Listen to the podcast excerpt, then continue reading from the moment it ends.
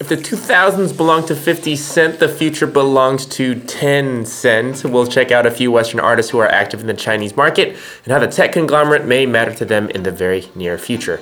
Good morning, it's Jason here at Chartmetric with your three minute data dump where we upload charts, artists, and playlists into your brain so you can stay up on the latest in the music data world. Chartmetric's social media handle is Chartmetric, no S. Follow us on LinkedIn, Instagram, Twitter, and Facebook. We're always posting fun music facts. We would love to hear from you.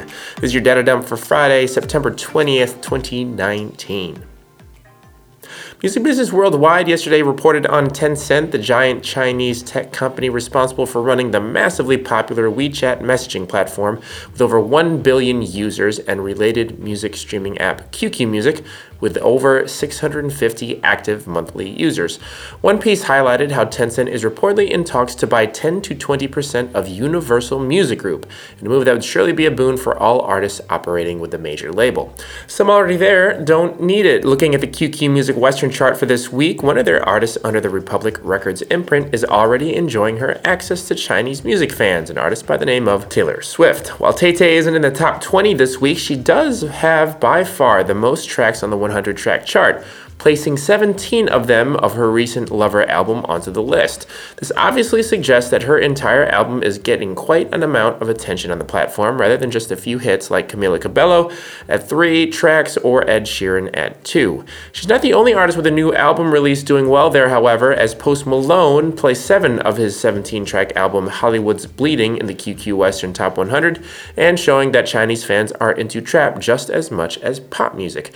Someone who doesn't show up on the QQ chart this week, but may be doing so very soon, is Dutch Moroccan DJ producer R3HAB, who just signed to Tencent's joint venture label with Sony named Liquid State.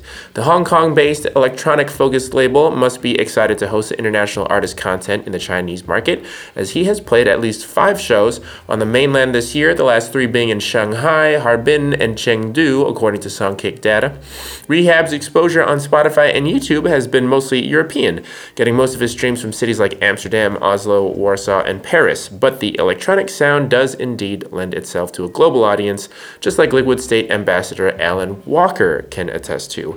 The British Norwegian DJ has an almost 35% Instagram follower demographic from Asia, over 30% of them hailing from Indonesia and India alone, and accounting for over 2 million followers in those markets. So, with Liquid State and Tencent now in his corner, it looks like R3HAB could very well start exhibiting Taylor Swift like success there because with over 83% of the Chinese music market controlled by Tencent, the promotional advantages will be plenty. That's it for your daily data dump for Friday, September 20th, 2019. This is Jason from Chartmetric. Free accounts are available at chartmetric.com, and article links and show notes are always at podcast.chartmetric.com. Happy Friday. Have a great weekend. We'll see you next week.